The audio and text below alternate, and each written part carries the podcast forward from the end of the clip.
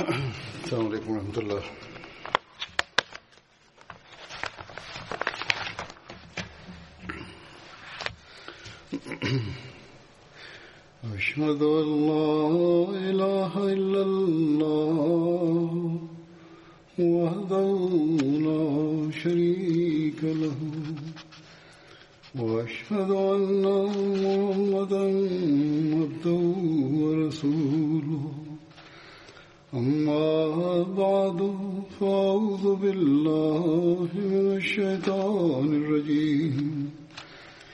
بسم الله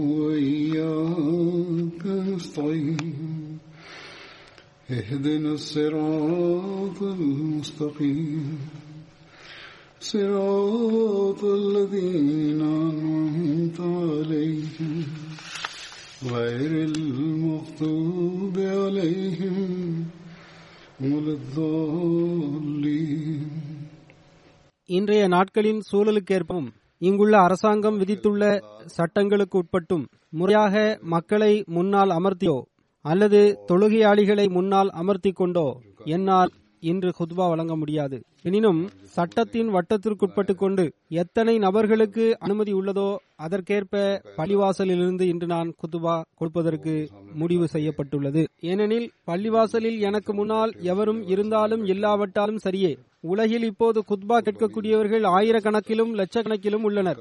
ஒற்றுமையை நிலைநாட்டுவதற்காக நாம் எப்போதும் முயற்சி செய்ய வேண்டும். மேலும் துவாவும் செய்து கொண்டிருக்க வேண்டும். அல்லாஹ் இந்த சூழல்களை சிறந்ததாக ஆக்குவானாக. மேலும் இந்த கொள்ளை நோயை அகற்றுவானாக. மேலும் அதே போன்று பள்ளிவாசலின் பொலிவு மீண்டும் திரும்பி வந்து விடட்டுமாக. இப்போது நான் குத்பாவின் தலைப்பை ஆரம்பம் செய்கின்றேன். முந்தைய இரு குத்பாக்களில் ஹசரத் தல்ஹா பின் உபைதுல்லா அவர்களை பற்றிய நான் குறிப்பை எடுத்துரைத்துக் கொண்டிருந்தேன். ஒட்டப்போரில் நிகழ்ந்த அன்னாரின் ஷஹாதத் சம்பவம் தொடர்பாக எதிர்காலத்தில் கூறுவேன் என்றும் நான் அந்த குத்பாவில் கூறியிருந்தேன். எனவே இன்று அது தொடர்பாக கூறுவேன். அதில் ஒட்டகப்போர் தொடர்பாக எழுகின்ற சில கேள்விகளுக்கு ஓரளவிற்கு பதிலும் கிடைத்துவிடும். ஹசரத் உமர் அலி அல்லாஹ் அவர்கள் தனது மரணத்திற்கு முன்பாக கிலாஃபத் தொடர்பான கமிட்டி ஒன்றை வடிவமைத்திருந்தார்கள். இது தொடர்பாக சஹி புகாரியின் ஒரு அறிவிப்பில் இவ்வாறு விளக்கமாக வந்துள்ளது. ஹசரத் உமர் அலி அல்லாஹ் அவருடைய மரண நேரம் அருகில் வந்தது. அப்போது மக்கள் அமீருல் முமினின் அவர்களே நீங்கள் வசிய செய்து விடுங்கள். ஒருவரை கலீஃபாவாக நியமனம் செய்து விடுங்கள் என்று கூறினார்கள். அப்போது ஹசரத் உமர் அலி அல்லாஹ் அவர்கள் கூறினார்கள் இந்த கிலாபத்துக்கு தகுதி படைத்தவர்களாக. இந்த சில நபர்களை தவிர்த்து வேறு எவரையும் நான் காணவில்லை என்று கூறினார்கள். இவர்களிடம் திருப்தி கொண்ட நிலையிலேயே ஹசரத் நபி சல்லாஹ் அலிவசல்லம் அவர்கள் மரணமடைந்தார்கள் என்று கூறி அவர்களின் பெயர்களையும் குறிப்பிட்டார்கள். அதாவது ஹசரத் அலி அலி அல்லாஹ் அன்ஹு ஹசரத் உஸ்மான் அலி அல்லாஹ் அன்ஹு ஹசரத் ஜுபைர் அலி அல்லாஹு அன்ஹு ஹசரத் தல்ஹா அலி அல்லாஹு அன்ஹு ஹசரத் சாத் அலி அல்லாஹு அன்ஹு ஹசரத் அப்துல் ரஹ்மான் பின் அவுஃப் ரலி அல்லாஹ் ஆகியோரின் பெயரை ஹசரத் உமர் அவர்கள் குறிப்பிட்டார்கள். மேலும் கூறினார்கள் அப்துல்லா பின் உமர் அவர்களும் உங்களுடன் இணைந்திருப்பார். ஆனால் அந்த கிலாபத்தில் அவருக்கு எந்த உரிமையும் இருக்காது என்றும் ஹசரத் உமர் அலி அல்லாஹ் அவர்கள் கூறினார்கள். ஆக ஒரு வகையில் அப்துல்லா அவர்களுக்கு ஆறுதல் வழங்குவதற்காக இந்த விஷயம் கூறப்பட்டது. கிலாபத் ஒருவேளை சாத் அவர்களுக்கு கிடைத்துவிட்டால் அவரே கலீஃபாவாக இருப்பார்.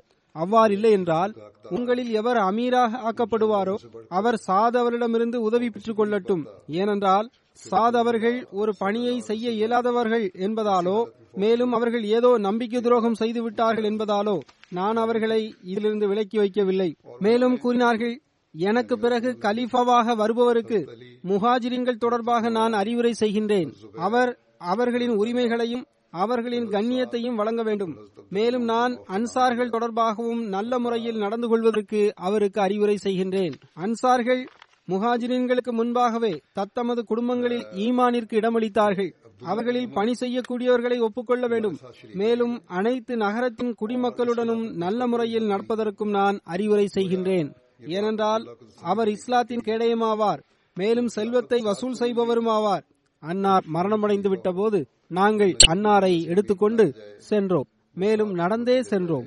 அப்போது ஹசரத் அப்துல்லா பின் உமர் அவர்கள் ஹசரத் ஆயிஷா அலி அல்லாஹு அன்ஹா அவர்களிடம் அஸ்ஸலாமு அலைக்கும் என்று கூறினார்கள். மேலும் உமர் பின் ஹத்தாப் அனுமதி வேண்டுகின்றார்கள் என்றும் கூறினார்கள். அதற்கு அன்னாரை உள்ளே கொண்டு வருமாறு ஹசரத் ஆயிஷா அலி அல்லாஹு அன்ஹா அவர்கள் கூறினார்கள். ஆக அன்னார் உள்ளே எடுத்து செல்லப்பட்டார்கள். மேலும் அன்னாருடைய இரண்டு நண்பர்களுடன் அங்கு அவர்கள் வைக்கப்பட்டார்கள். அன்னாருடைய நல்லடக்கம் முடிந்த அன்னாருடைய நல்லடக்கம் முடிவடைந்த பிறகு ஹசரத் உமர் அலி அல்லாஹ் அவர்கள் எவர்களின் பெயர்களை குறிப்பிட்டிருந்தார்களோ அவர்கள் அனைவரும் ஒன்று கூடினர். ஹசரத் அப்துல் ரஹ்மான் பின் அவுப் அவர்கள் நான் எனது விவகாரத்தை நம்மவர்களில் மூன்று நபர்களிடம் ஒப்படைத்து விடுகின்றேன் என்று கூறினார்கள். ஹசரத் ஜுபைர் அவர்கள் நான் எனது உரிமையை ஹசரத் அப்துல் ரஹ்மான் பின் அவுப் அவர்களுக்கு வழங்கிவிட்டேன் என்று கூறினார்கள். ஹசரத் அப்துல் ரஹ்மான் பின் அவுப் அவர்கள் ஹசரத் அலி மற்றும் ஹசரத் உஸ்மான் அவரிடம் உங்களில் எவர் இவ்விவகாரத்திலிருந்து விலகி விடுவாரோ நாங்கள் அவரிடமே அந்த விவகாரத்தை ஒப்படைத்து விடுவோம் என்று கூறினார்கள். மேலும் அல்லாஹ் அவரின் பாதுகாவலனாகவும் இருப்பான் என்றும் கூறினார்கள். மேலும் அவர்களில் எவர் அல்லாஹுவின் பார்வையில் சிறந்தவராக இருப்பாரோ அவரையே அல்லாஹ் தேர்ந்தெடுப்பான் என்றும் கூறினார்கள். இந்த விஷயம் இரண்டு சான்றோர்களையும் மௌனமாக்கிவிட்டது. அதாவது அவர்கள் எந்த பதிலும் வழங்கவில்லை. பின்னர் ஹசரத் அப்துல் ரஹ்மான் பின் அவுப் அவர்கள் நீங்கள் இந்த விவகாரத்தை என்னிடத்தில் ஒப்படைக்கின்றீர்களா? என்று கேட்டார்கள். மேலும் அல்லாஹ் கண்காணிப்பாளனாக இருக்கின்றான். உங்களில் எவர் சிறந்தவரோ அவரை தேர்ந்தெடுப்பது தொடர்பாக நான் எந்த குறையும் செய்ய மாட்டேன் என்று கூறினார்கள். அவர்கள் இருவரும் நல்லது அப்படியே ஆகட்டும் என்று கூறினார்கள். பின்னர் ஹசரத் அப்துல் ரஹ்மான் அவர்கள் அவர்களில் ஒருவரின் கரத்தை பிடித்து தனிமையில் அழைத்து சென்றார்கள். உங்களுக்கு ஹசரத் நபி ஸல்லல்லாஹு அலிவசல்லம் அவர்களுடன் இரத்த உறவு உள்ளது. மேலும் இஸ்லாத்தில் உங்களுக்கு இருக்கின்ற அந்தஸ்தையும் நீங்கள் அறிவீர்கள். அல்லாஹ் உங்களின் பாதுகாவலனாக இருக்கின்றான். நான் உங்களை அமீராக ஆக்கிவிட்டால் நீங்கள் கண்டிப்பாக நீதத்துடன் நடந்து கொள்வீர்களா? மேலும் ஒருவேளை நான் உஸ்மான் அவர்களை அமீராக ஆக்கினால் நீங்கள் அவர்களது விஷயங்களை கேட்பீர்களா என்றும் அன்னார் கேட்டார்கள். பின்னர் ஹசரத் அப்துல் ரஹ்மான் அவர்கள் இரண்டாம் நபரையும் தனிமையில் அழைத்து சென்றார்கள். அவரிடமும் அதே விஷயங்களை கேட்டறிந்தார்கள். அன்னார் உறுதியான வாக்குறுதியை இருவரிடமிருந்தும் பெற்றுவிட்ட பிறகு உஸ்மான் அவர்களிடம் தனது கரத்தை நீட்டுமாறு கூறினார்கள். மேலும் அன்னாரிடத்தில் அன்னார் பையத்தும் செய்தார்கள். மேலும் ஹசரத் அலி அலி அல்லாஹ் அவர்களும் அன்னாரிடம் பைய செய்தார்கள். மேலும் குடும்பத்தினரும் உள்ளே வந்தார்கள். அவர்களும் அன்னாரிடம் பைய செய்தார்கள். இது புகாரியின் அறிவிப்பாகும். ஹசரத் முஸ்லிமோ ரலியல்லாஹ் அவர்கள் ஹசரத் உஸ்மான் அவர்களின் கிலாஃபத் தேர்ந்தெடுப்பு தொடர்பாக விரிவாக எடுத்துரைத்தவாறு இந்த சம்பவத்தை இவ்வாறு ஓரிடத்தில் கூறுகின்றார்கள். ஹசரத் உமர் அலி அல்லாஹ் அவர்கள் காயப்பட்ட போது தனது இறுதி நேரம் நெருங்கிவிட்டதாக அன்னார் உணர்ந்தார்கள். அன்னார் ஆறு நபர்கள் தொடர்பாக வசியத் செய்தார்கள். அவர்கள் தங்களில் ஒருவரை கலீஃபாவாக நியமித்துக் கொள்ள வேண்டும் என்றும் கூறினார்கள். அந்த ஆறு நபர்கள் இவர்கள் ஆவர். ஹசரத் உஸ்மான் அலி அல்லாஹ் அன்ஹு ஹசரத் அலி அலி அல்லாஹ் அன்ஹு ஹசரத் அப்துல் ரஹ்மான் பின் அவுஃப் ஹசரத் சாத் பின் வகாஸ் ஹசரத் ஜுபைர் ஹசரத் தல்ஹா ஆகியோர் ஆவர். அவர்களுடன் அப்துல்லா பின் உமைர் அவர்களையும் அந்த ஆலோசனையில் கலந்து கொள்வதற்காக ஹசரத் உமர் அவர்கள் நியமனம் செய்திருந்தார்கள். ஆனால் கிலாபத்திற்கு அவர் உரிமை படைத்தவர் அல்ல என்றும் அன்னார் கூறியிருந்தார்கள். மேலும் இந்த மக்கள் மூன்று நாட்களில் முடிவெடுக்க வேண்டும் என்றும் வசிய செய்தார்கள். மேலும் இந்த மூன்று நாட்களுக்கு சுஹைப் அவர்களை இமாமு சலாத்தாக நியமனம் செய்தார்கள். மேலும் ஆலோசனை கூட்டத்தின் பாதுகாப்பு பணியை மெக்தாத் பின் அஸ்வத் அவரிடம் ஒப்படைத்தார்கள். மேலும் அவர்கள் அனைவரையும் ஓரிடத்தில் ஒன்று கூட்டி ஒரு முடிவெடுக்க நிர்பந்திக்க வேண்டும் என்றும் அவருக்கு வழிகாட்டியிருந்தார்கள். மேலும் அவர் சுயமே வாழேந்தி பாதுகாப்பு கொடுக்க வேண்டும் என்றும் கூறியிருந்தார்கள். பெரும்பாலான கருத்தின் அடிப்படையில் எவர் தேர்ந்தெடுக்கப்படுவாரோ அவரிடம் அனைத்து மக்களும் பைய செய்ய வேண்டும். மேலும் எவர் பைய செய்ய மறுப்பாரோ அவரை கொலை செய்துவிட வேண்டும் என்றும் அன்னார் கூறியிருந்தார்கள். ஆனால் ஒருவேளை இரண்டு பக்கமும் மூன்று மூன்று என்ற நிலை உருவாகிவிட்டால் அந்நிலையில் ஹசரத் அப்துல்லா பின் உமர் அவர்கள் அவர்களில் எவரை கலீஃபாவாக குறிப்பிடுவார்களோ அவர்கள் கலீஃபாவாக இருப்பார்கள் என்றும் கூறினார்கள். மேலும் ஒருவேளை அவர்கள் இந்த தீர்ப்பில் திருப்தி கொள்ளவில்லை என்றால் பின்னர் அப்துல் ரஹ்மான் பின் அவுப் அவர்கள் எவரை கலீஃபாவாக குறிப்பிடுவார்களோ அவர் கலீஃபாவாக இருப்பார் என்றும் வசிய செய்திருந்தார்கள். இந்த ஐந்து சகாபாக்கள் மட்டுமே அந்த ஆலோசனையில் ஈடுபட்டார்கள். ஏனென்றால் தல்ஹா அவர்கள் அப்போது மதினாவில் இல்லாமல் இருந்தார்கள். ஒரு நீண்ட விவாதத்திற்கு பிறகு ஹசரத் அப்துல் ரஹ்மான் பின் அவுஃப் அவர்கள் எவர் தனது பெயரை திரும்ப பெற்றுக் கொள்ள விரும்புகின்றாரோ அவர் திரும்ப பெற்றுக் கொள்ளலாம் என்று கூறினார்கள். அனைவரும் மௌனமாக இருந்தபோது முதலில் நான் எனது பெயரை திரும்ப பெற்றுக் கொள்கின்றேன் என்று கூறினார்கள். பின்னர் ஹசரத் உஸ்மான் அலி அல்லாஹ் அவர்கள் கூறினார்கள். மற்ற இருவரும் ஹசரத் அலி அவர்களும் மௌனமாக இருந்தார்கள். இறுதியில் ஹசரத் அப்துல் ரஹ்மான் பின் அவுஃப் அவர்கள் இந்த விவகாரத்தில் முடிவெடுப்பதில் எந்த சலுகையையும் நான் காட்ட மாட்டேன் என்று உடன்படிக்கை செய்து கொண்டார்கள். பின்னர் அனைத்து பணிகளும் ஹசரத் அப்துல் ரஹ்மான் பின் அவுஃப் அவரிடம் ஒப்படைக்கப்பட்டது. ஹசரத் அப்துல் ரஹ்மான் பின் அவுஃப் அவர்கள் மூன்று நாட்கள் மதினாவின் ஒவ்வொரு வீட்டிற்கும் சென்றார்கள். ஆண்களிடமும் பெண்களிடமும் சென்று கேட்டார்கள். எந்த நபரின் கிலாபத்திற்கு ஆதரவாக அவர்களின் கருத்து உள்ளது என்பதை கேட்டறிந்தார்கள். அனைவரும் ஹசரத் உஸ்மான் அலி அல்லாஹ் அவர்களின் கிலாபத் எங்களுக்கு ஏற்புடையதாகும் என்று கூறினார்கள். எனவே ஹசரத் உஸ்மான் அலி அல்லாஹ் அவர்களுக்கு ஆதரவாக தனது தீர்ப்பை வழங்கினார்கள். மேலும் அன்னார் கலீஃபாவாக இவ்வாறு தேர்ந்தெடுக்கப்பட்டார்கள். ஆக இதுவே வரலாற்று அடிப்படையில் ஹசரத் முஸ்லிமோ ரசி அல்லாஹ் அவர்கள் கூறிய விஷயங்களாகும். புகாரியின் விளக்க உரையான ஃபத்துஹுல் பாரியில் எழுதப்பட்டுள்ளது. ஹசரத் உமர் அலி அல்லாஹ் அவர்கள் வசிய செய்த நேரத்தில் ஹசரத் தல்கா அவர்கள் அங்கு இருக்கவில்லை. ஹசரத் உமர் அலி அல்லாஹ் அவர்களின் மரணம் நிகழ்ந்த பிறகுதான் அன்னார் அங்கு வந்திருக்க வாய்ப்பு உள்ளது மேலும் ஆலோசனை கூட்டம் முடிந்த பிறகுதான் அவர்கள் அங்கு வந்து சேர்ந்தார்கள் என்றும் கூறப்படுகின்றது. மற்றொரு அறிவிப்பு அதுவே மிகவும் சரியானதாகவும் தெரிகின்றது. அதன் அடிப்படையில் ஹசரத் உஸ்மான் அலி அல்லாஹன் அவரிடம் பையத் வாங்கப்பட்ட பிறகு அவர்கள் அங்கு வந்து சேர்ந்தார்கள். எவ்வாறு இருப்பினும் ஹசரத் உஸ்மான் அலி அல்லாஹன் அவர்கள் கலீஃபாவாக தேர்ந்தெடுக்கப்பட்டார்கள். பின்னர் இந்த அமைப்பு இயல்பு நிலைக்கு திரும்பியது. ஹசரத் உஸ்மான் அவர்கள் ஷஹீதான போது அனைத்து மக்களும் ஹசரத் அலி அலி அல்லாஹன் அவரிடம் ஓடோடி வந்தார்கள். அவர்களில் சகாபாக்களும் தாபியின்களும் அடங்குவர். அவர்கள் அனைவரும் அமீருல் மோமினின் ஹசரத் அலி அலி அல்லாஹன் அவர்களே என்று அழைத்தார்கள். எந்த அளவுக்கு என்றால் அவர்கள் அனைவரும் ஹசரத் அலி அலி அல்லாஹன் அவர்களின் வீட்டில் ஒன்று கூடினார்கள். மேலும் நாங்கள் உங்களிடம் பைய செய்ய விரும்புகின்றோம் என்று கூறினார்கள். மேலும் நீங்கள் உங்கள் கரத்தை எங்களிடம் நீட்டுங்கள் என்றும் மக்கள் வேண்டினர். ஏனென்றால் நீங்கள் தான் இதற்கு அதிக தகுதி படைத்தவர் ஆவீர் என்றும் மக்கள் கூறினர்.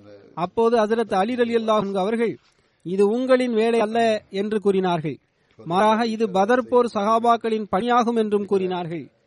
எவரின் மீது பதரி சகாபாக்கள் திருப்தி கொள்வார்களோ அவரே கலிஃபாவாக இருப்பார் என்றும் கூறினார்கள். எனவே பதர்போர் சகாபிகள் அனைவரும் ஹசரத் அலி அலி அல்லாஹ் அவரிடம் வந்தார்கள். மேலும் உங்களை விட இதற்கு உரிமை படைத்தவராக வேறு எவரையும் நாங்கள் பார்க்கவில்லை என்றும் நீங்கள் உங்கள் கரத்தை எங்களிடம் நீட்டுங்கள் நாங்கள் உங்களிடம் பைய செய்ய விரும்புகின்றோம் என்றும் கூறினார்கள். மேலும் தல்கா மற்றும் ஜுபைர் அவர்கள் எங்கே என்று ஹசரத் அலி அலி அல்லாஹன் அவர்கள் அப்போது கேட்டார்கள். எல்லோரையும் விட முதலில் ஹசரத் தல்ஹார் அலி அல்லாஹன் அவர்கள் ஹசரத் அலி அலி அல்லாஹ் அவரிடம் வாய்மொழியாக பைய செய்தார்கள். மேலும் ஹசரத் சாதர் அலி அல்லாஹன் அவர்கள் அன்னாரின் கையில் பைய செய்தார்கள். இதை ஹசரத் அலி அலி அல்லாஹன் அவர்கள் கண்டபோது அன்னார் பள்ளிவாசலுக்கு சென்றார்கள். மேடையில் நின்றார்கள். முதன் முதலில் அன்னாரிடத்தில் வந்த நபர் ஹசரத் தல்ஹார் அலி அல்லாஹன் அவர்கள் ஆவார்கள். அன்னார் அன்னாரிடம் பைய செய்தார்கள். அன்னாருக்கு பிறகு ஹசரத் ஜுபைர் அலி அல்லாஹன் அவர்களும் ஏனைய சகாபாக்களும் ஹசரத் அலி அலி அல்லாஹ் அவரிடம் பைய செய்தார்கள். ஹசரத் தல்ஹார் அலி அல்லாஹ் அன்ஹு ஹசரத் ஜுபைர் அலி அல்லாஹ் அன்ஹு மற்றும் ஹசரத் ஆயிஷா அலி அல்லாஹ் அன்ஹா ஆகியோர் ஹசரத் அலி அலி அல்லாஹ் அவரிடம் பைய செய்தார்களா இல்லையா என்பது பற்றி ஹசரத் முஸ்லிமோர் அலி அல்லாஹ் அவர்கள் ஓரிடத்தில் கூறுகின்றார்கள். இதை பற்றி ஹாஜா கமாலுதீன் சாஹிப் அவர்களின் சில ஆட்சேபனைகளுக்கு பதில் வழங்கியவாறு அன்னார் தனது ஒரு சொற்பொழிவில் குறிப்பிடுகின்றார்கள். நான் ஏன் இதை எடுத்துரைக்கின்றேன் என்றால் இந்த குறிப்பை எடுத்துரைப்பது மிகவும் அவசியமாகும். அன்னார் கூறினார்கள் ஹசரத் அல்ஹா ஹசரத் ஜுபைர் மற்றும் ஹசரத் ஆயிஷா ஆகியோர் பைய செய்யவில்லை என்பதை நீங்கள் ஆதாரமாக எடுத்துக்கொள்ளக் கூடாது என்று ஹாஜா சாஹிப் அவரிடம் ஹசரத் முஸ்லிம் ரசியல்லான் அவர்கள் கூறிக்கொண்டிருந்தார்கள். அந்த சகாபாக்கள் கிலாபத்தை நிராகரிக்கவில்லை. மாறாக ஹசரத் உஸ்மான் அலி அல்லாஹ் அவர்களின் கொலையாளிகளை பற்றிய கேள்வியே அப்போது எழுந்திருந்தது. நான் மீண்டும் உங்களுக்கு கூறுகின்றேன். ஹசரத் அலி அலி அல்லாஹ் அவரிடம் அவர்கள் பைய செய்யவில்லை என்று எவர் உங்களிடம் கூறினாரோ? அவர் தவறிழைத்திருக்கின்றார். ஹசரத் ஆயிஷா அலி அல்லாஹு அன்ஹா அவர்கள் தனது தவறை ஒப்புக்கொண்டு மதினா சென்று விட்டார்கள். தல்ஹா மற்றும் ஜுபைர் அவர்கள் பைய செய்யாதவரை மரணிக்கவும் இல்லை. எனவே அது தொடர்பான சில ஆதாரங்கள் கீழே தரப்படுகின்றன. ஹசாயில் குப்ரா தொகுதி ஒன்றில் இந்த ஆதாரம் இடம்பெற்றுள்ளது. ஹாக்கிம் அவர்கள் இந்த அறிவிப்பை செய்கின்றார்கள். அரபி பகுதி ஒன்று உள்ளது. நான் அதன் மொழியாக்கத்தை மட்டும் இங்கு படிக்கின்றேன். ஹாக்கிம் அவர்கள் அறிவிக்கின்றார்கள் சவுர் பின் நஜிசா அவர்கள் என்னிடத்தில் இவ்வாறு கூறினார்கள் ஒட்டக போர் நாளன்று நான் ஹசரத் தல்ஹா அலி அல்லாஹன் அவர்களை கடந்து சென்றேன். அப்போது அன்னார் மரண தருவாயில் இருந்தார்கள். அவர்கள் என்னிடத்தில் நீங்கள் எந்த கூட்டத்தை சார்ந்தவர் ஆவீர்கள்? என்று கேட்டார்கள். அப்போது நான் ஹசரத் அமீருல் முமினின் ஆகிய ஹசரத் அலி அலி அல்லாஹன் அவர்களின் கூட்டத்தை சார்ந்தவன் ஆவேன் என்று கூறினேன். அதற்கு அவர்கள் நல்லது. நீங்கள் உங்களது கரத்தை நீட்டுங்கள். நான் உங்களிடம் பைய செய்கின்றேன் என்று கூறினார்கள். எனவே அன்னார் எனது கரத்தில் பைய செய்தார்கள். பின்னர் அன்னார் மரணமடைந்து விட்டார்கள். பின்னர் நான் திரும்பி வந்து நடந்த அனைத்து விஷயங்களையும் ஹசரத் அலி அலி அல்லாஹ் அவரிடம் கூறினேன். அதற்கு ஹசரத் அலி அவர்கள் அல்லாஹு அக்பர் என்று கூறியவாறு இறை தூதரின் கூற்று உண்மை என நிறுவனமாகிவிட்டது என்று கூறினார்கள். மேலும் என்னிடம் பைய செய்யாமல் தல்ஹா அவர்கள் சொர்க்கத்திற்கு செல்வதை அல்லாஹ் விரும்பவில்லை என்றும் கூறினார்கள். அன்னார் சொர்க்கத்திற்குரிய நற்செய்தி வழங்கப்பட்ட பத்து நபர்களில் ஒருவராக இருந்தார்கள். ஹசரத் ஆயிஷார் அலி அல்லாஹு அன்ஹா அவர்களிடம் ஒருமுறை ஒட்டக போர் சம்பவம் பற்றி கூறப்பட்டது. அப்போது அந்த குறிப்பை கேட்ட ஹசரத் ஆயிஷார் அலி அல்லாஹு அன்ஹா அவர்கள் மக்கள் ஒட்டக போர் சம்பவம் பற்றி பேசுகின்றார்களா? என்று கேட்டார்கள். அதற்கு யாரோ ஒருவர் ஆம் என்று கூறினார். அதற்கு ஹசரத் ஆயிஷார் அலி அல்லாஹு அன்ஹா அவர்கள் கூறினார்கள் அன்றைய நாளன்று எவ்வாறு மற்ற அனைவரும் அமர்ந்திருந்தார்களோ நானும் அவ்வாறே அமர்ந்திருந்தால் மிகவும் சிறந்ததாக இருந்திருக்கும் என்று கூறினார்கள். நான் ஹசரத் நபியல் நாயகம் சல்லல்லாஹ் அலிவசல்லம் அவர்கள் மூலமாக பத்து பிள்ளைகளை பெற்று அவர்களில் ஒவ்வொரு பிள்ளையும் Abdul Rahman bin Harith bin Hisham அவர்களை போன்று இருக்க வேண்டும் என்ற எனது ஆசையை விட இந்த ஆசையே எனக்கு அதிகமாக உள்ளது என்று மன்னார் கூறினார்கள். பின்னர் அடுத்த விஷயம் என்னவென்றால் ஹசரத் தல்ஹா மற்றும் ஹசரத் ஜுபேர் அவர்கள் நற்செய்தி பெற்ற பத்து நபர்களை சார்ந்தவர்களாக இருந்தார்கள். அதாவது அவர்களை பற்றி ஹசரத் நபியல் நாயகம் சல்லாஹூ அலி வசல்லம் அவர்கள் சொர்க்கத்திற்குரிய நற்செய்தியை வழங்கியிருந்தார்கள். ஹசர நபியல் நாயகம் சல்லாஹ் அலி வசல்லம் அவர்களின் நற்செய்தி உண்மையானதாக இருப்பதும் அவசியமாகும். பின்னர் இது மட்டுமல்ல அவர்கள் சண்டையிலிருந்து தௌபாவும் செய்து கொண்டார்கள். ஹசரத் முஸ்லிமோர் அலியல்லா அல்லாஹ் அவர்கள் இதற்கான சான்றையும் வழங்கியிருக்கின்றார்கள். ஹசரத் உஸ்மான் அவர்களின் ஷஹாதத் ஹசரத் அலி அலி அல்லாஹ் அவர்களின் பையத் மற்றும் ஒட்டக போரை பற்றி குறிப்பிட்டவாறு ஹசரத் முஸ்லிமோர் அலி அல்லாஹ் அவர்கள் இதனை எடுத்துரைக்கின்றார்கள். ஹசரத் உஸ்மான் அவர்களின் கொலையாளிகள் பல்வேறு ஊர்களில் பரவி இருந்தார்கள். குற்றச்சாட்டுகளிலிருந்து தங்களை பாதுகாத்துக் கொள்வதற்காக பிறர் மீது குற்றம் சுமத்தி வந்தார்கள். ஹசரத் அலி அலி அல்லாஹ் அவர்கள் முஸ்லிம்களிடம் பையத் வாங்கிவிட்டார்கள் என்பதை அவர்கள் அறிந்தபோது அன்னார் மீது ஆட்சேபனை செய்வதற்கு அவர்களுக்கு சிறந்த சந்தர்ப்பமும் கிடைத்துவிட்டது. ஹசரத் அலி அலி அல்லாஹ் அவர்களுக்கு அக்கம்பக்கத்தில் ஹசரத் உஸ்மான் அலி அல்லாஹ் அவர்களின் கொலையாளிகளில் சிலர் ஒன்று கூடி இருந்தனர் என்பதும் உண்மையாகும். எனவே அந்த எதிரிகளுக்கும் நயவஞ்சர்களுக்கும் ஆட்சேபனை செய்வதற்கு சிறந்த சந்தர்ப்பம் கிடைத்துவிட்டது. எனவே அவர்களில் எவர்கள் மகாவிற்கு சென்றார்களோ அவர்கள் ஹசரத் ஆயிஷா அலி அல்லாஹூ அன்ஹா அவர்களை இந்த அறிவிப்பு செய்யும்படி வைத்தார்கள். அதாவது அவர்கள் ஹசரத் உஸ்மான் அலி அல்லாஹூ அன்ஹா அவர்களின் ரத்தத்திற்கு பழிவாங்குவதற்கு ஜிஹாதிற்கான அறிவிப்பை செய்தார்கள். மேலும் சஹாபாக்களையும் தமது உதவிக்காக அழைத்தார்கள். ஹசரத் அல்ஹா மற்றும் ஹசரத் ஜுபைர் அவர்கள் இந்த நிபந்தனையின் அடிப்படையிலேயே பையத்தும் செய்திருந்தார்கள். அதாவது ஹசரத் அலி அலி அல்லாஹுங்க அவர்கள் ஹசரத் உஸ்மான் அலி அல்லாஹுங்க அவர்களின் கொலையாளிகளை மிக விரைவாக பழிவாங்க வேண்டும் என்று கூறியிருந்தார்கள். அவர்கள் அவசரம் என்பதற்கு என்ன பொருளை புரிந்து வைத்திருந்தார்களோ அது ஹசரத் அலி அலி அல்லாஹன் அவர்களின் பார்வையில் எதிரானதாக இருந்தது. ஹசரத் அலி அலி அல்லாஹன் அவர்கள் அனைத்து மாநிலங்களிலும் முதலில் ஏற்பாடுகளை சரி செய்துவிட்டு பின்னர் கொலையாளிகளுக்கு தண்டனை வழங்குவதன் பக்கம் கவனம் செலுத்தலாம் என்று எண்ணியிருந்தார்கள். ஏனென்றால் இஸ்லாத்தின் பாதுகாப்பே முதன்மையானதாக இருந்தது. கொலையாளிகளுக்கு தண்டனை வழங்குவதில் காலதாமதம் ஆகுவதால் பாதிப்பு எதுவும் ஏற்பட்டு விடாது என்று அன்னார் கருதினார்கள். மேலும் அதே போன்று கொலையாளிகளை அடையாளம் காண்பதிலும் அப்போது கருத்து வேறுபாடு இருந்தது. எந்த மக்கள் தங்களது முகங்களை சோகமாக வைத்துக்கொண்டு ஹசரத் அலி அலி அல்லாஹ் அவரிடம் சென்று இஸ்லாத்தில் பிரிவினை ஏற்பட்டு விடுவதற்கான அச்சத்தை வெளிப்படுத்தி வந்தார்களோ அவர்களை பற்றி இவர்கள் குழப்பத்தின் தோற்றுநர்கள் என்று ஹசரத் அலி அலி அல்லாஹ் அவர்களுக்கு சந்தேகம் ஏற்படாமல் இருந்தது. ஆனால் மற்றவர்கள் அவர்கள் மீது சந்தேகம் கொண்டு வந்தனர். இந்த கருத்து வேறுபாட்டின் காரணமாக ஹசரத் அல்ஹார் அலி அல்லாஹன்ஹு மற்றும் ஹசரத் ஜுபைர் அலி அல்லாஹன்ஹு அவர்களும் ஹசரத் அலி அலி அல்லாஹன் அவர்கள் தனது வாக்குறுதியிலிருந்து விலகிவிட்டதாக கருதினார்கள். அவர்கள் ஒரு நிபந்தனையின் அடிப்படையில் பைய செய்திருந்தார்கள். அந்த நிபந்தனையை அவர்களின் எண்ணத்தில் ஹசரத் அலி அலி அல்லாஹ் அவர்கள் பூர்த்தி செய்யவில்லை. எனவே ஷெரியத்தின் அடிப்படையில் அவர்கள் தங்களை பையத்திலிருந்து சுதந்திரமானவர்களாக கருதி கொண்டார்கள் மேலும் ஹசரத் ஆயிஷா அலி அல்லாஹ் அன்ஹா அவர்களின் அறிவிப்பு அவர்களை வந்தடைந்த போது இவர்களும் அவருடன் இணைந்து கொண்டார்கள். அதாவது ஹசரத் ஆயிஷார் அலி அல்லாஹூ அன்ஹா அவர்களுடன் இணைந்து கொண்டார்கள். மேலும் அனைவரும் சேர்ந்து பஸ்ராவிற்கு சென்றார்கள். பஸ்ரா நகரத்து கவர்னர் மக்கள் அவர்களை சந்திப்பதிலிருந்து விலக்கி வைத்திருந்தார். ஆனால் ஹசரத் அல்ஹா மற்றும் ஹசரத் ஜுபைர் அவர்கள் ஒரு நிபந்தனையின் அடிப்படையில் தான் ஹசரத் அலி அலி அல்லாஹ் அவரிடம் பைய செய்திருந்தார்கள் என்று மக்களுக்கு தெரிய வந்தபோது பெரும்பாலான மக்கள் அவருடன் இணைந்து கொண்டார்கள். ஹசரத் அலி அலி அல்லாஹ் அவர்களுக்கு இந்த படையை பற்றி தெரிய வந்தபோது அவர்களும் ஒரு படையை தயார் செய்தார்கள். மேலும் பஸ்ரா நகரத்தை நோக்கி புறப்பட்டார்கள். பஸ்ரா நகரத்தை வந்தடைந்ததும் ஹசரத் அலி அலி அல்லாஹ் அவர்கள் ஹசரத் ஆயிஷார் அலி அல்லாஹ் அன்ஹா ஹசரத் தல்ஹார் அலி அல்லாஹ் அன்ஹு மற்றும் ஹசரத் ஜுபேர் அலி அல்லாஹ் அன்ஹு ஆகியோரிடம் ஒரு நபரை அனுப்பி வைத்தார்கள். அந்த நபர் முதலில் ஹசரத் ஆயிஷா அவரிடம் சென்றார். மேலும் தங்களின் எண்ணம் என்ன என்று கேட்டறிந்தார். அதற்கு ஹசரத் ஆயிஷா அலி அல்லாஹு அன்ஹா அவர்கள் எனது எண்ணம் சீர்திருத்தம் மட்டுமே ஆகும் என்று கூறினார்கள். அதற்கு பிறகு அந்த நபர் ஹசரத் தல்ஹார் அலி அல்லாஹ் அன்ஹு மற்றும் ஹசரத் ஜுபேர் அலி அல்லாஹ் அன்ஹு அவர்களையும் அழைத்தார்கள். நீங்களும் இதற்காகவா போருக்கு ஆயத்தமாக இருக்கின்றீர்கள்? என்று கேட்டார்கள். ஆம் இதே காரணம்தான் என்று அவர்களும் கூறினர். உங்களின் நோக்கம் சீர்திருத்தம் தான் என்றால் அதற்கு நீங்கள் மேற்கொண்டுள்ள வழிமுறை சரியல்ல. இதன் விளைவு குழப்பமாகும். தற்போது நாட்டில் நிலவும் சூழல் எப்படி உள்ளதென்றால் நீங்கள் ஒருவரை கொலை செய்தால் அவருக்கு ஆதரவாக ஆயிரக்கணக்கானோர் எழுவார்கள். மேலும் போரிடுவார்கள்.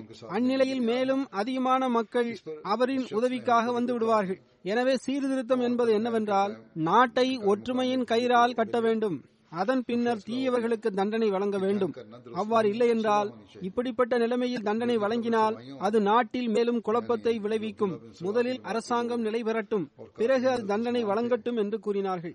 இதை கேட்ட அவர்கள் ஹசரத் அலி அலி அல்லாஹ் அவர்களின் நோக்கம் இதுவே என்றால் அவர்கள் வந்து விடட்டும் அவர்களுடன் இணைந்து விட ஆயத்தமாக இருக்கின்றோம் என்று கூறினர். அந்த நபர் இந்த தகவலை ஹசரத் அலி அலி அல்லாஹ் அவர்களுக்கு தெரிவித்தார். இரு தரப்பு பிரதிநிதிகளும் ஒருவர் மற்றவரை சந்தித்தனர். போர் புரிவது சரியல்ல சமாதானம் செய்து கொள்ள வேண்டும் என்று அப்போது முடிவெடுக்கப்பட்டது. இந்த செய்தி அப்துல்லா பின் சபஹின் இந்த செய்தி அப்துல்லா பின் சபாவின் கூட்டத்தினருக்கும் ஹசரத் உஸ்மான் அலி அல்லாஹ் அவர்களின் கொலையாளிகளுக்கும் சென்றடைந்த போது அவர்களுக்கு கடுமையான பதற்றத்தை ஏற்படுத்தியது. ரகசியமாக அவர்களில் ஒரு கூட்டத்தினர் ஆலோசனை செய்ய ஒன்று கூடினர். முஸ்லிம்களுக்கிடையில் சமாதானம் ஏற்பட்டுவிட்டால் அது நமக்கு மிகுந்த பாதிப்பை ஏற்படுத்தும். மேலும் முஸ்லிம்கள் தங்களுக்குள் சண்டையிட்டுக் கொண்டிருக்கும் வரைதான் ஹசரத் உஸ்மான் அலி அல்லாஹன் அவர்களை கொலை செய்ததற்கான தண்டனையிலிருந்து நம்மால் தப்பித்திருக்க முடியும். ஒருவேளை சமாதானம் ஏற்பட்டு அமைதி ஏற்பட்டு விடால் நம்மால் தப்பிக்கவே முடியாது. எனவே எப்படியாவது சமாதானம் ஏற்பட்டு விடக்கூடாது. அதை தடுத்து நிறுத்த வேண்டும் என்று அவர்கள் ஆலோசனையில் முடிவெடுத்தார்கள். இதற்கிடையில் ஹசரத் அலி அலி அல்லாஹன் அவர்களும் வந்தடைந்தார்கள். அன்னார் வந்தடைந்த பிறகு இரண்டாவது நாளன்று அன்னாரும் ஹசரத் ஜுபைர் அலி அல்லாஹ் அவர்களும் சந்தித்தார்கள். சந்திப்பின் போது ஹசரத் அலி அலி அல்லாஹ் அவர்கள் கூறினார்கள் நீங்கள் எனக்கு எதிராக போரிடுவதற்கு படையை ஆயத்தம் செய்து விட்டீர்கள். ஆனால் இறைவனின் முன்னிலையில் அதற்கான காரணத்தை கூறுவதற்கு நீங்கள் ஆயத்தமாகி விட்டீர்களா? எந்த இஸ்லாத்திற்காக நீங்கள் உயிரை கொடுத்து தொண்டாற்றினீர்களோ அதனை நீங்கள் உங்களது கரத்தாலேயே அளிப்பதற்கு ஏன் ஆயத்தமாகி விட்டீர்கள்? நான் உங்கள் அனைவரின் சகோதரன் இல்லையா? இதற்கு முன்பு ஒவ்வொரு- ஒருவருக்கு மற்றவரின் ரத்தம் ஹராமாக்கப்பட்டிருந்தது. ஆனால் இப்போது அது ஆகுமானதாகிவிட்டதா? இதற்கு என்ன காரணம்? ஒருவேளை ஏதாவது ஒரு புதிய விஷயம் உருவாகி இருந்தால் அப்போது கூட அது ஆகுமானதாகும். எந்த ஒரு புதிய விஷயமும் தோன்றிடாத போது பின்னர் இந்த போர் எதற்காக என்று கேட்டார்கள். பின்னர் ஹசரத் ஜுபைர் அலி அல்லாஹ் அவருடன் ஹசரத் அல்ஹா அவர்கள் அங்கு அமர்ந்திருந்தார்கள். அப்போது அவர்கள் கூறினார்கள் தாங்கள் ஹசரத் உஸ்மான் அலி அல்லாஹ் அவர்களை கொலை செய்யும்படி மக்களை தூண்டிவிட்டீர்கள் என்று கூறினார்கள். ஹசரத் அலி அலி அல்லாஹ் அவர்கள் ஹசரத் உஸ்மான் அலி அல்லாஹ் அவர்களை கொலை செய்வதில் பங்கு பெற்ற நபர்களை நான் சபிக்கின்றேன் என்று கூறினார்கள். ஹசரத் அலி அலி அல்லாஹ் அவர்கள் ஹசரத் ஜுபைர் அலி அல்லாஹ் அவரிடம் கூறினார்கள் உங்களுக்கு நினைவிருக்கின்றதா? ஒருமுறை ஹசரத் நபி அலைஹி வஸல்லம் அவர்கள் இறைவன் மீது ஆணையாக நீர் அலிக்கு எதிராக போரிடுவீர். மேலும் நீர் அந்நிலையில் அநீதியாளராக இருப்பீர் என்று கூறினார்களே அது உங்களுக்கு நினைவிருக்கின்றதா என்று கேட்டார்கள். இதனை கேட்ட ஹசரத் ஜுபைர் அலி அல்லாஹன் அவர்கள் தனது படையை நோக்கி திரும்பி வந்து விட்டார்கள் மேலும் ஹசரத் அலி ரலி அல்லாஹன்க அவருடன் ஒருபோதும் நான் போர் செய்ய மாட்டேன் என்று சத்தியம் செய்தார்கள். மேலும் புரிதலில் தனக்கு தவறு ஏற்பட்டு விட்டதாக ஒப்புக்கொண்டார்கள்.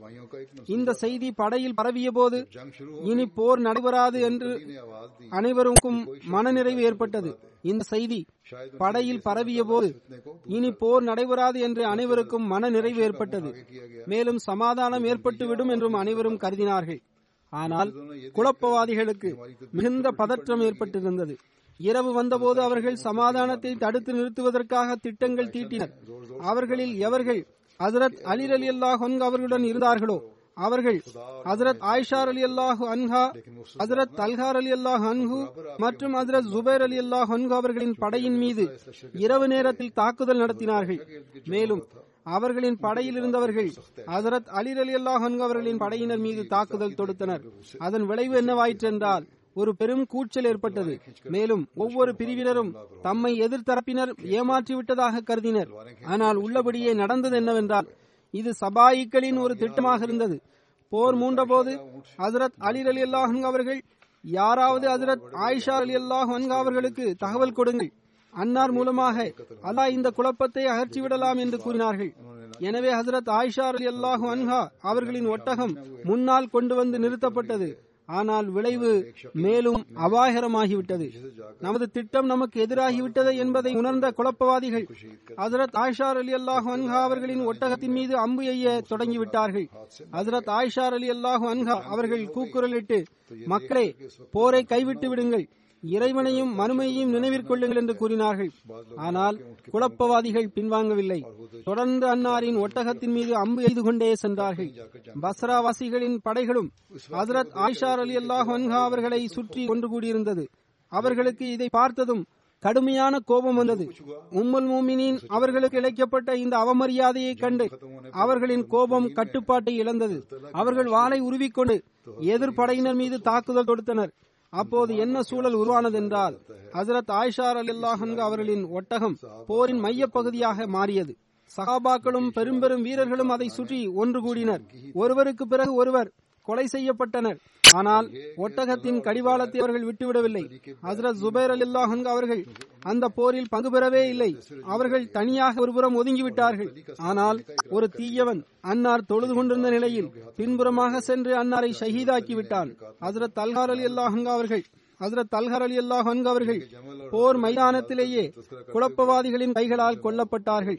போர் மிக தீவிரமானதை கண்டபோது ஹசரத் ஆயிஷார் அலி அல்லாஹ் அன்ஹா அவர்களின் ஒட்டகத்தை இங்கிருந்து அகற்றாதவரை போர் முடிவடையாது என்பதை உணர்ந்த சிலர் அன்னாரின் ஒட்டகத்தின் கால்களை வெட்டினார்கள்.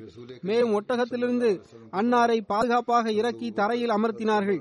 அப்போதுதான் போர் ஒரு வழியாக முடிவுக்கு வந்தது. இந்த சம்பவத்தை பார்த்து ஹசரத் அலி அலி அல்லாஹ் அவர்களின் முகம் துக்கத்தால் சிவந்து போனது. ஆனால் நடந்ததை அவர்களால் ஒன்றும் செய்ய முடியாமல் போனது. போர் முடிவடைந்த பிறகு கொலையுண்டவர்களில் ஹசரத் தல்ஹா அவர்களின் உடலை கண்டபோது ஹசரத் அலி அலி அல்லாஹ் அவர்களுக்கு மிகுந்த துக்கம் ஏற்பட்டது. இந்த அனைத்து சம்பவங்களிலிருந்தும் மிக தெளிவாக வெளிப்படுவது என்னவென்றால் இந்த போரில் சகாபாக்களுக்கு எந்த பங்கும் இல்லாமல் இருந்தது. ஹசரத் உஸ்மான் அலி அல்லாஹ் அவர்களின் கொலையாளிகளின் தீங்குகள் தான் முக்கிய பங்கு வகித்தன. ஹசரத் தல்ஹார் அலி அல்லாஹ் மற்றும் ஹசரத் ஜுபைர் அலி அல்லாஹன் அவர்கள் ஹசரத் அலி அலி அல்லாஹன் அவரிடம் பைய செய்த நிலையிலேயே மரணமடைந்திருந்தார்கள். ஏனென்றால் அவர்கள் தங்களது எண்ணத்தை கைவிட்டு விட்டு முற்றிலும் முகம் திருப்பியிருந்தார்கள் மேலும் ஹசரத் அலி அலி அல்லாஹன் அவருடன் சேர்ந்து கொள்வதாக ஒப்புக்கொண்டும் இருந்தார்கள். ஆனால் சில தீயவர்களின் கைகளால் ஹசரத் அலி அலி அல்லாஹன் அவர்கள் அந்த கொலையாளிகளை சபித்தார்கள். ஒட்டகப்போர் மற்றும் ஹசரத் தல்ஹார் அலி அல்லாஹ் அவர்களின் ஷஹாதத் சம்பவத்தை குறிப்பிட்டவாறு ஹசரத் முஸ்லிம் அவர்கள் மற்றொரு இடத்தில் இவ்வாறு கூறுகின்றார்கள். உலகில் நபிமார்கள் தோன்றும் போது ஆரம்ப காலகட்டத்தில் அவர்கள் மீது எவர்கள் நம்பிக்கை கொள்கின்றார்களோ அவர்களே பெரியவர்களாக கருதப்படுகின்றார்கள். ஹசரத் நபியல் நாயகம் சல்லல்லாஹ் அலி செல்லம் அவர்களுக்கு பிறகு ஹசரத் அபுபக்கர் மற்றும் ஹசரத் உமர் ஹசரத் உஸ்மான் ஹசரத் அலி ஹசரத் தல்ஹா ஹசரத் ஜுபைர் ஹசரத் அப்துல் ரஹ்மான் பின் அவுப் ஹசரத் சாத் மற்றும் ஹசரத் சயீத் ஆகியோர் பெரியவர்களாக கருதப்பட்டனர் என்பதை ஒவ்வொரு முஸ்லிமும் அறிவார். அவர்கள் பெரியவர்களாக கருதப்பட்டதற்கான காரணம் என்னவென்றால் அவர்கள் பெரியவர்களாக கருதப்பட்டதற்கான காரணம் அவர்களுக்கு அதிகமான ஓய்வு கிடைத்திருந்தது என்பதல்ல. மாறாக அவர்கள் பெரியவர்களாக கருதப்பட்டதற்கு காரணம் என்னவென்றால் மார்க்கத்திற்காக அவர்கள் மற்றவர்களை விட அதிகமான துன்பங்களை சகித்துக் கொண்டார்கள். அதில் தல்கா அவர்கள் அதில் நபி சல்லாஹ் அலிவசல்லம் அவர்களுக்கு பிறகும் உயிருடன் இருந்தார்கள். ஹசரத் உஸ்மான் அவர்களின் ஷஹாதத்திற்கு பிறகு முஸ்லிம்களிடம் கருத்து வேறுபாடு ஏற்பட்டது. ஹசரத் உஸ்மான் அவர்களின் கொலையாளிகளை நாம் பழிவாங்க வேண்டும் என்று ஒரு கூட்டம் கூறியது. அந்த கூட்டத்தின் தலைவராக தல்ஹா அவர்களும் ஹசரத் ஜுபேர் அவர்களும் ஹசரத் ஆயிஷா அவர்களும் இருந்தார்கள். ஆனால் மற்றொரு கூட்டம் இவ்வாறு கூறியது. முஸ்லிம்களுக்கு மத்தியில் பிரிவினை ஏற்பட்டுள்ளது. மனிதர்கள் மரணிக்கவே செய்கின்றனர். நாம் முதலில் முஸ்லிம்களை ஒன்று சேர்க்க வேண்டும். ஏனென்றால் அப்போதுதான் இஸ்லாத்தின் பொலிவும் அதன் மகத்துவமும் நிலைபெற முடியும் என்று கூறினர். மேலும் அதற்கு பிறகு நாம் அந்த மக்களை தண்டித்துக் கொள்ளலாம் என்றும் அவர்கள் கூறினர். இக்கூட்டத்திற்கு தலைவராக ஹசரத் அலி அலி அல்லாஹன் அவர்கள் இருந்தார்கள். இந்த கருத்து வேறுபாடு எந்த அளவுக்கு அதிகரித்ததென்றால் ஹசரத் உஸ்மான் அவர்களை ஷஹீதாக்கிய நபர்களுக்கு ஹசரத் அலி அலி அல்லாஹன் அவர்கள் அடைக்கலம் வழங்க விரும்புகின்றார்கள் என்று ஹசரத் தல்கா அவர்களும் ஹசரத் ஜுபைர் அவர்களும் ஹசரத் ஆயிஷா அவர்களும் குற்றம் சுமத்தினார்கள். மேலும் இவர்களுக்கு தங்களின் சொந்த விருப்பமே முதன்மையாக உள்ளது. இஸ்லாத்தின் நன்மையை இவர்கள் முன்னிலைப்படுத்தவில்லை என்று ஹசரத் அலி அலி அல்லாஹன் அவர்கள் அவர்கள் மீது குற்றம் சுமத்தினார்கள். ஆக கருத்து வேறுபாடு மிக உச்சத்தை எட்டியிருந்தது. பின்னர் அவர்களுக்குள் போரும் மூண்டிருந்தது அதுபோன்ற போரில் ஹசரத் ஆயிஷார் அலி அல்லாஹ் அன்ஹா அவர்கள் படைக்கு தலைமை தாங்கினார்கள். ஹசரத் தல்ஹார் அலில்லா அன்ஹு மற்றும் ஹசரத் ஜுபர் அலில்லா அல்லாஹ் அன்ஹு அவர்களும் அந்த போரில் பங்கு பெற்றிருந்தார்கள். ஏற்கனவே கூறப்பட்டிருந்ததை போன்று துவக்கத்தில் அவர்கள் எதிரிகளுடன் இணைந்திருந்தார்கள். பின்னர் ஹசரத் ஜுபைர் அவர்கள் ஹசரத் அலி அலி அல்லா அன்ஹு அவர்களின் கூட்டை செய்மெடுத்து போரிலிருந்து தனியாக விலகி சென்று விட்டார்கள்.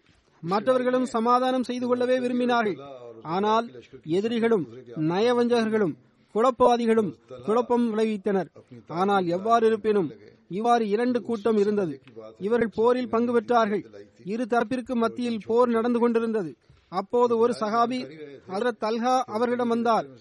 மேலும் அன்னாரிடம் கூறினார் தல்ஹாவே உமக்கு நினைவிருக்கின்றதா? இன்ன சந்தர்ப்பத்தில் நீரும் நானும் ஹதர நபி சல்லாஹ் அலைஹி அவர்களின் சபையில் அமர்ந்திருந்தோம். அப்போது ஹதர நபி சல்லாஹ் அலைஹி அவர்கள் தல்காவே ஒரு நேரம் வரும். அப்போது நீர் ஒரு படையில் இருப்பீர். ஹசரத் அலி மற்றொரு படையில் இருப்பார். ஆனால் அலி உண்மையில் இருப்பார். நீர் தவறிழைத்திருப்பீர் என்று கூறியது உமக்கு நினைவில் இருக்கின்றதா என்று கேட்டார்கள். இதை கேட்டு ஹசரத் அல்கா அவர்களின் கண்கள் திறந்தன. அன்னார் கூறினார்கள் ஆம் எனக்கு நன்றாக நினைவிருக்கின்றது. இந்த விஷயம் எனக்கு இப்போது நினைவுக்கு வந்துவிட்டது என்று கூறி அப்போதே படையிலிருந்து வெளியேறி சென்றுவிட்டார்கள். அதர நபி சல்லாஹ் அலைஹி அவர்களின் கூற்றை முழுமை செய்வதற்காக அவர்கள் போரிலிருந்து விலகி சென்று கொண்டிருந்த போது ஹசரத் அலி அலி அல்லாஹ் அவர்களின் படையை சார்ந்த ஒரு துர்பாக்கியசாலி அன்னாரை பின்புறமிருந்து கத்தியால் குத்தி ஷஹீதாக்கி விட்டார் ஹசரத் அலி அலி அல்லாஹன் அவர்கள் தமது இடத்தில் அமர்ந்திருந்தார்கள். ஹசரத் தல்ஹா அலி அல்லாஹ் அவர்களின் கொலையாளி இதனால் தனக்கு பெரும் வெகுமதி கிடைக்கும் என்று கருதி கொண்டு ஹசரத் அலி அலி அல்லாஹ் அவரிடம் ஓடோடி சென்றான். மேலும் அமீருல் மூமினின் அவர்களே என்று அழைத்து நான் தங்களின் எதிரியை கொலை செய்த தகவலை உங்களுக்கு கூறுகின்றேன் என்று ஹசரத் அலி அலி அல்லாஹ் அவரிடம் அவன் கூறினான். ஹசரத் அலி அலி அல்லாஹ் அவர்கள் யார் எனது எதிரி? என்று கேட்டார்கள். அதற்கு அவர் அமீருல் மூமினின் அவர்களே நான் தல்கார் அலி அல்லாஹ் அவர்களை கொலை செய்துவிட்டேன் என்று கூறினார். அப்போது ஹசரத் அலி அலி அல்லாஹ் அவர்கள் கூறினார்கள் மனிதா நானும் உமக்கு அதிர நபி ஸல்லல்லாஹு அலிசல்லாம் அவர்கள் சார்பாக நற்செய்தி ஒன்றை கூறுகின்றேன். நீர் நரகத்தில் வீசப்படுவீர் என்று கூறினார்கள். ஏனென்றால் ஒரு முறை ஹசரத் நபி ஸல்லல்லாஹு அலைஹி அவர்கள் என்னிடம் கூறினார்கள். அப்போது ஹசரத் தல்கார் அலி அல்லாஹ் அவர்களும் அமர்ந்திருந்தார்கள். நானும் அமர்ந்திருந்தேன். ஹசர நபி ஸல்லல்லாஹு அலைஹி அவர்கள் கூறினார்கள் தல்காவே நீர் உண்மை மற்றும் நீதிக்காகவே இழிவை சகித்துக் கொள்வீர். உம்மை ஒருவர் கொலை செய்வார். ஆனால் இறைவன் அவரை நரகத்தில் வீசி விடுவான் இந்த போரில் ஹசரத் அலி ஹசரத் அல்ஹா ஹசரத் ஜுபைர் ஆகியோரின் படைகள் ஒருவர் மற்றவருக்கு எதிராக அணிவகுத்து நின்றன. அப்போது ஹசரத் அல்ஹா அவர்கள் தனக்கு ஆதரவாக சில சான்றுகளை எடுத்து வைத்தார்கள். ஒரு சஹாபி ஹசரத் அல்ஹா அவர்களுக்கு ஹசரத் நபி சல்லாஹ் அலிசல்லாம் அவர்களின் ஹதீஸை நினைவூட்டி அன்னார் போரை விட்டு விலக செல்வதற்கு முன்னால் நிகழ்ந்த சம்பவமாகும் இது. ஹசரத் அலி அலியலாஹன் அவர்களின் படையை சார்ந்த ஒரு மனிதர் அப்போது ஒற்றை கைக்காரரே சும்மா இரு என்று கூறினார். ஹசரத் அல்கா அவர்களின் ஒரு கரம் முற்றிலும் செயலிழந்திருந்தது. எனவே ஒற்றை கைக்காரரே சும்மா அந்த நபர் கூறிய போது ஹசரத் தல்கா அவர்கள் அவரிடம் கூறினார்கள் நீர் எம்மை பார்த்து ஒற்றை கைக்காரரே சும்மா இரு என்று கூறுகின்றீர். ஆனால் எனது கை எவ்வாறு செயலிழந்து போனது என்று உமக்கு தெரியுமா? என்று கேட்டார்கள். உகது போரி முஸ்லிம்களின் பாதங்கள் தடுமாறின. ஹசரத் நபி சல்லாஹ் அலைஹி அவருடன் வெறும் பனிரெண்டு நபர்களே எஞ்சியிருந்தனர். அப்போது மூவாயிரம் நபர்களை கொண்ட காபிர்களின் படை எங்களை சுற்றி வளைத்திருந்தன.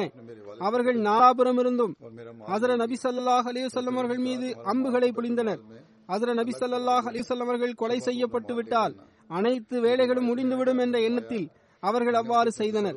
அந்த நேரத்தில் நிராகரிப்பாளரின் படையை சார்ந்த ஒவ்வொரு நபரின் அம்பும் ஹசர நபி சல்லாஹ் அலிசல்லம் அவர்களின் முகத்தை நோக்கி வந்து கொண்டிருந்தது. அப்போது நான் எனது கரத்தை ஹசர நபி சல்லாஹ் அலிசல்லம் அவர்களின் முகத்திற்கு முன்னால் வைத்தேன். நிராகரிப்பாளர்களின் படையின் அனைத்து அம்புகளும் எனது இந்த கையின் மீதே பட்டது. எந்த அளவுக்கென்றால் எனது இந்த கை முற்றிலும் செயலிழந்து போனது. ஆனால் நான் அசர நபி சல்லாஹ் அலிசல்லம் அவர்களின் முகத்திற்கு முன்னால் இருந்து எனது கையை ஒருபோதும் அகற்றவில்லை என்று கூறினார்கள். ஹசரத் அல்ஹார் அலி அல்லாஹன் அவர்கள் ஷஹீதான போது அன்னார் கொலையுண்டு கிடப்பதை ஹசரத் அலி அலி அல்லாஹன் அவர்கள் கண்டார்கள். அப்போது ஹசரத் அலி அலி அல்லாஹன் அவர்களின் முகம் துக்கத்தால் வாடியது. மேலும் ஹசரத் தல்ஹா அவர்களின் முகத்திலிருந்து மண்ணை அன்னார் துடைத்தார்கள். மேலும் கூறினார்கள் அபு முஹம்மதே விண்ணின் நட்சத்திரங்களுக்கு கீழே மண்ணில் படிந்து நீர் கிடப்பதை பார்த்து எனக்கு மிகவும் வேதனையாக உள்ளது என்று கூறினார்கள். பின்னர் ஹசரத் அலி அல்லாஹன் அவர்கள் நான் அல்லாஹ்விடத்தில் எனது குறைகளையும் துக்கத்தையும் முறையிடுகிறேன் என்று கூறினார்கள். மேலும் ஹசரத் அல்கார் அலி அல்லாஹன் அவர்களுக்காக கருணைக்கான துவாவையும் ஹசரத் அலி அலி அல்லாஹன் அவர்கள் செய்தார்கள். மேலும் இந்த நாளிலிருந்து இருபது ஆண்டுகளுக்கு முன்பாகவே நான் மரணித்திருக்க கூடாதா என்றும் அன்னார் கூறினார்கள். ஹசரத் அலி அலி அல்லாஹன் அவர்களும் அவருடன் இருந்த தோழர்களும் மிகவும் அழுதார்கள். அல்லாஹ் அன்னார் மீது கருணை காட்டுவானாக. இங்கு நான் அன்னாரது குறிப்பை நிறைவு செய்கின்றேன். தற்போது நிலவும் சூழல்கள் தொடர்பாக ஹசரத் வாக்களிக்கப்பட்ட மசி அலி இஸ்லாமர்களின் ஒரு மேற்கோளையும் நான் பிடித்து விடுகின்றேன். ஒரு சந்தர்ப்பத்தில் அன்னார் முஃப்தி சாஹிப் அவர்களை நோக்கி கூறினார்கள் வீடுகளை வெளிச்சமாக வையுங்கள். அது பிளேக் நோய் பரவி வந்த காலமாகும். வீடுகளை மிகவும் சுத்தமாக வையுங்கள். ஆடைகளையும் சுத்தமாக வைத்துக் கொள்ளுங்கள். ஹசரத் வாக்களிக்கப்பட்ட மசி அலி இஸ்லாமர்கள் அவர்கள் பின்னர் கூறினார்கள் தற்போதைய நாட்கள் மிகவும் கடுமையான நாட்களாகும். காற்று விஷத்தன்மை கொண்டதாக உள்ளது. சுத்தமாக இருப்பது சுனத்தாகும் திருக்குறானிலும் இவ்வாறு எழுதப்பட்டுள்ளது. உம்மை சூழ்ந்திருப்பவர்களை தூய்மைப்படுத்துவீராக. இறைவனுக்கு இணை வைத்தலை அழித்து விடுவீராக. என்பது அதன் பொருளாகும். மேலும் இன்னொரு சந்தர்ப்பத்தில் கூறினார்கள் எந்த நகரத்தில் மற்றும் கிராமத்தில் பிளேக் நோய் வேகமாக பரவிவிட்டதோ அந்த நகரத்தை சார்ந்த வாசிகள் தங்களது இடத்தை விட்டு மற்ற இடங்களுக்கு செல்ல வேண்டாம். தமது வீடுகளையும் அவர்கள் சுத்தமாக வைத்துக் கொள்ளட்டும். மேலும் அவற்றை வெப்பமாக வைத்துக் கொள்ளட்டும். உரிய தற்காப்பு ஏற்பாட்டையும் செய்து கொள்ளட்டும் என்று வாக்களிக்கப்பட்ட மசி அலி இஸ்லாம் அவர்கள் கூறினார்கள். எல்லாவற்றையும் விட அதிகமாக உண்மையான தௌபா செய்ய வேண்டும். தூய்மையான மாறுதலை உருவாக்கி இறைவனுடன் நீங்கள் சமாதானம் செய்து கொள்ளுங்கள். இரவுகளில் எழுந்து எழுந்து தஜு தொழுகையில் அதிகமாக துவா செய்யுங்கள். மேலும் அன்னார் கூறினார்கள் நீங்கள் உங்களது நிலைகளில் ஏற்படுத்தும் தூய மாறுதல்கள்தான் இறைவனின் தண்டனையிலிருந்து உங்களை பாதுகாக்கும். அல்லாஹ் இந்த நாட்களில் குறிப்பாக துவாக்களில் அதிக அழுத்தம் கொடுப்பதற்குரிய நர்பாக்கியத்தை ஒவ்வொரு அகமதிக்கும் வழங்குவானாக. அரசாங்கத்தின் வழிகாட்டுதலின்படி செயல்படுங்கள். வீடுகளை சுத்தமாக வைத்துக் கொள்ளுங்கள். வீட்டை கழுவிவிட வேண்டும். டெட்டார் போன்றவற்றின் மூலம் ஸ்ப்ரே செய்ய வேண்டும். அது கடைகளில் கிடைக்கின்றது. அல்லாஹ் அனைவர் மீதும் அருள் செய்வானாக. மேலும் கருணை காட்டுவானாக. எவ்வாறு இருப்பினும் குறிப்பாக இந்த நாட்களில் துவாக்களில் சிறப்பான அழுத்தத்தை தாருங்கள். அல்லாஹ் அனைவருக்கும் அதற்கான நர்பாகியத்தை வழங்குவானாக. اور دیہات میں تعاون کے شدت کے ساتھ پھیل گیا ہے اپنے شہروں سے دوسری جگہ نہ جائیں اپنے مکانوں کی صفائی کریں اور انہیں گرم رکھیں اور ضروری تدابیر حفظ ماتقدوں کے عمل میں لائیں اور سب سے بڑھ کر یہ کہ سچی توبہ کریں پاک تبدیلی کر کے خدا تعالیٰ سے صلاح کریں۔ راتوں کو اٹھ اٹھ کر تجد میں دعائیں مانگیں۔ پھر آپ نے فرمایا کہ اپنی حالت کی سچی تبدیلی ہی خدا کے اس عذاب سے بچا سے ایک ہی والا نے معافی اللہ تعالیٰ ہر احمدی کو تفیق دے کہ وہ ان دنوں میں خاص طور پر دعاؤں پر زور دے۔ حکومت کی ہدایات پر عمل بھی کریں، گھروں کو بھی صاف رکھیں، دھونی بھی دینی چاہیے، ڈیٹول وغیرہ کے سپرے بھی کرتے رہیں، وہ مل جاتے ہیں۔ اللہ تعالیٰ سب پر فضل فرمائے اور رحم فرمائے۔ بہرحال خاص طور پر ان دنوں میں دعاؤں پر خاص طور دیں۔ اللہ سب کو اس کی توفیق دے۔